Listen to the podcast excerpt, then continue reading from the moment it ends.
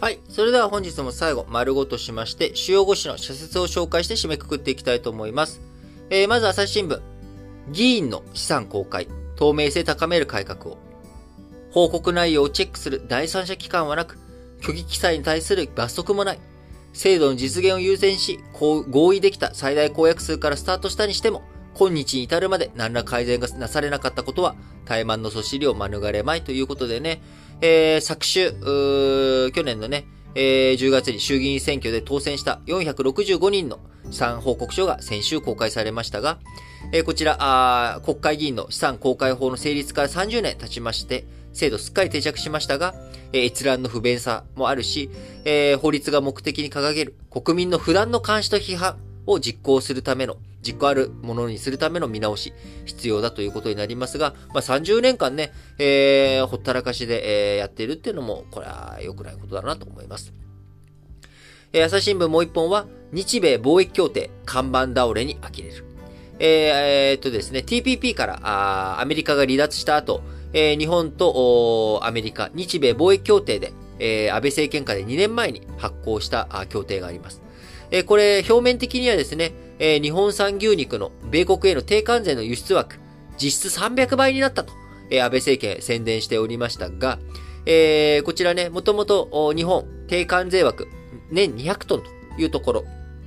これを複数国で、えー、計6万5000トンまで低関税枠を日本が使えるようにしたということで、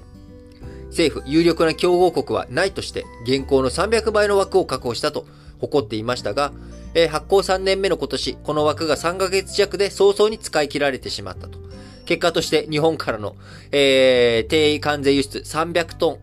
程度にとどまってしまったということです。背景にはですね、えー、これまで検査不正などで、えー、ブラジルの対米輸出止まっていたものが再開されたということで、えー、来年以降も同様、ブラジルからのね、えー、アメリカへの輸出、えー、こちらでこの枠使われていってしまうということになるので、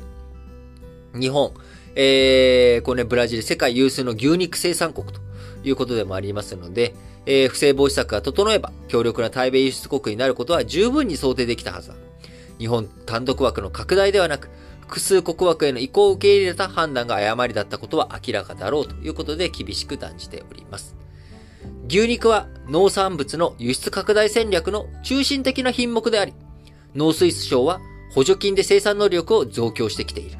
しかし最大の輸出先になるはずだった中国との間では、輸出解禁交渉が暗礁に乗り上げたままだということでね、えー、日本、えー、せっかくね、えー、農産物の輸出拡大していっている中、え、さらなる拡大を発展させていくために、え、アメリカとの枠をどういうふうに広げていくのか、また、え、中国との間で、え、どういうふうに交渉を進めていくのか、しっかりとね、対策進めていってほしいなと思います。毎日新聞、犯罪被害者の支援、拡充する手立て探りたい。被害者にも、非があったかのような書き込みや、再発防止を訴える遺族を傷つける投稿が相次いでいる。悲しみに暮れる人々をさらに苦しめる行為は許されない。被害者にもね、非があるわけないだろうと。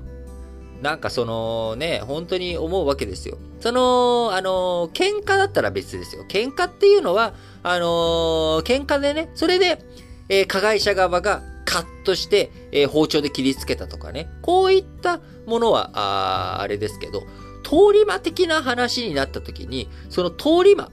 が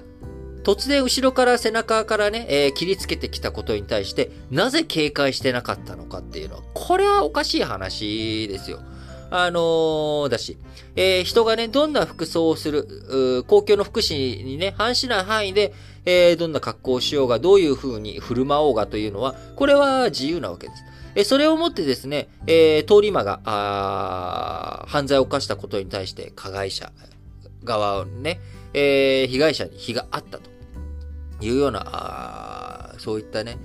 こと、えー、本当にね、やっぱり今、いろんなところで、えー、想像力の欠如というものが華々しくなってしまっているのかなと思います。SNS、いろいろとね、情報が取りやすくなった、便利になった一方で、想像力を豊かにするところ、どれだけあるのかということを僕は考えて、えー、しまいます。え本や書物というもの、それは書き手、えのね、え長い文章とか、あ140文字とかのね、ツイッターとかそういった限定した文字ではなく、長い文字をしっかりと本で読むことによって、え自分の世界を広げていくということがありますが、えツイッターとかデジタルの世界の短い、こう、縮小化された世界だと、えー、自分のものの見方で全部ものを見てしまう。視点がね、振るわらない。えー、いろんなところの、自分の想像力の、翼が広がらないような限界があるんじゃないのかなというふうに、すごく心配しております。えー、映画とかのね、長い尺が見れなくなって、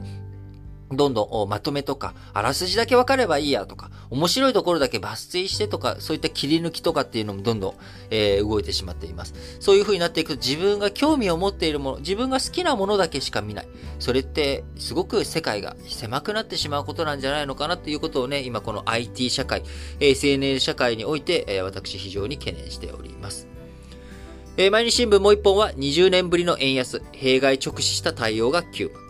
企業は海外に製造拠点を移しており、日本からの輸出を後押しする円安のメリットは縮小している。一方で輸入品の価格高騰という負の側面が拡大しているのが現状だ。えー、産経新聞。安保理の拒否権。無力脱却へたゆまぬどる行動を。安保理は国際の平和と安全に主要な責任を負い、そのため国連機関で唯一法的構想力のある経済制裁などの強制措置を決定する権限が与えられている。その安保理が無力なら、人類が被る被害は甚大である。えー、産経新聞、四半期開示、改革か、えー、経営改革へ見直し続けよう。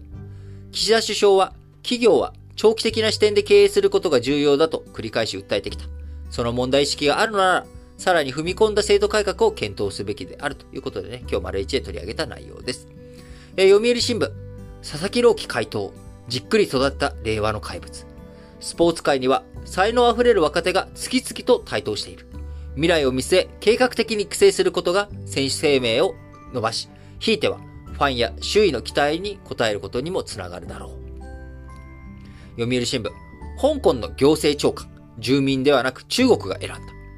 1997年の香港の中国返還以降、香港の中国返還以降、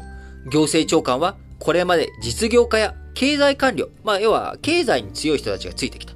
ところが、今回、懲戒になるね。リ、何でしたっけ？えー、リトユンじゃないですよ。僕は長官にはなりませんが、えーと、誰？えーと、リ課長。リ、家、長。長はスーパーサイヤ人とかのね、長。超人の長ですね。リ課長さんが選出されることが固まったということですけれども、えー、この方、叩き上げの警察官僚、警察出身で、異色の経歴と言えるということで、えー、統制を強めていきたい、えー、中国のね、思惑が透けて見える長官人事かなと思います。えー、最後、日経新聞。北朝鮮は核をもてあそぶな。15日の故・キム・イルソン主席生誕110年に合わせた核実験や大陸間弾道ミサイル ICBM の再発射は確認されなかった。一方で、発射実験を視察した金正恩総書記は核戦力を一層強化すると非核化を拒否する姿勢を明確にしたということです。えー、日経新聞のね、最後、中国経済を追うゼロコロナという重荷。トップ主導で打ち出したゼロコロナの方針が変わらない限り、今後も中国各地で都市封鎖が続くとみられる。生産、物流、消費への影響は甚大で、中国経済の重荷になりかねない。世界経済の波及を含め十分注意すべきだということでね、えー、本日も皆さん、新聞解説ながら聞きをお聞きいただきありがとうございます。えー、本日ですね、あのー、火曜日ということですので、えー、ラジオ歴史小話本体の方の配信日でもあります。えー、今日はですね、考える人、あの彫刻で有名なロダ、彼についてね、ちょっと取り上げております。えー、そして、そして、えー、ラジ歴本体の方、今回もですね、ありがたいことに広告がついておりますので、ぜひ、えー、皆さんね、えー、ラジ歴を応援すると同時に、その広告、広告配信も聞いていただければと思います。えー、本日、616話、近代彫刻の父と呼ばれるロダンが抱えた長い苦悩、アカデミアの呪縛から解き放たれたということで、えー、彼のね、えー、アカデミアの呪縛から解き放たれるまでの、えー、苦労、苦難、こちらについてね、取り上げておりますので、ぜひ聞いていただければと思います。はい。それでは、皆さん、今日も元気に、いってらっしゃい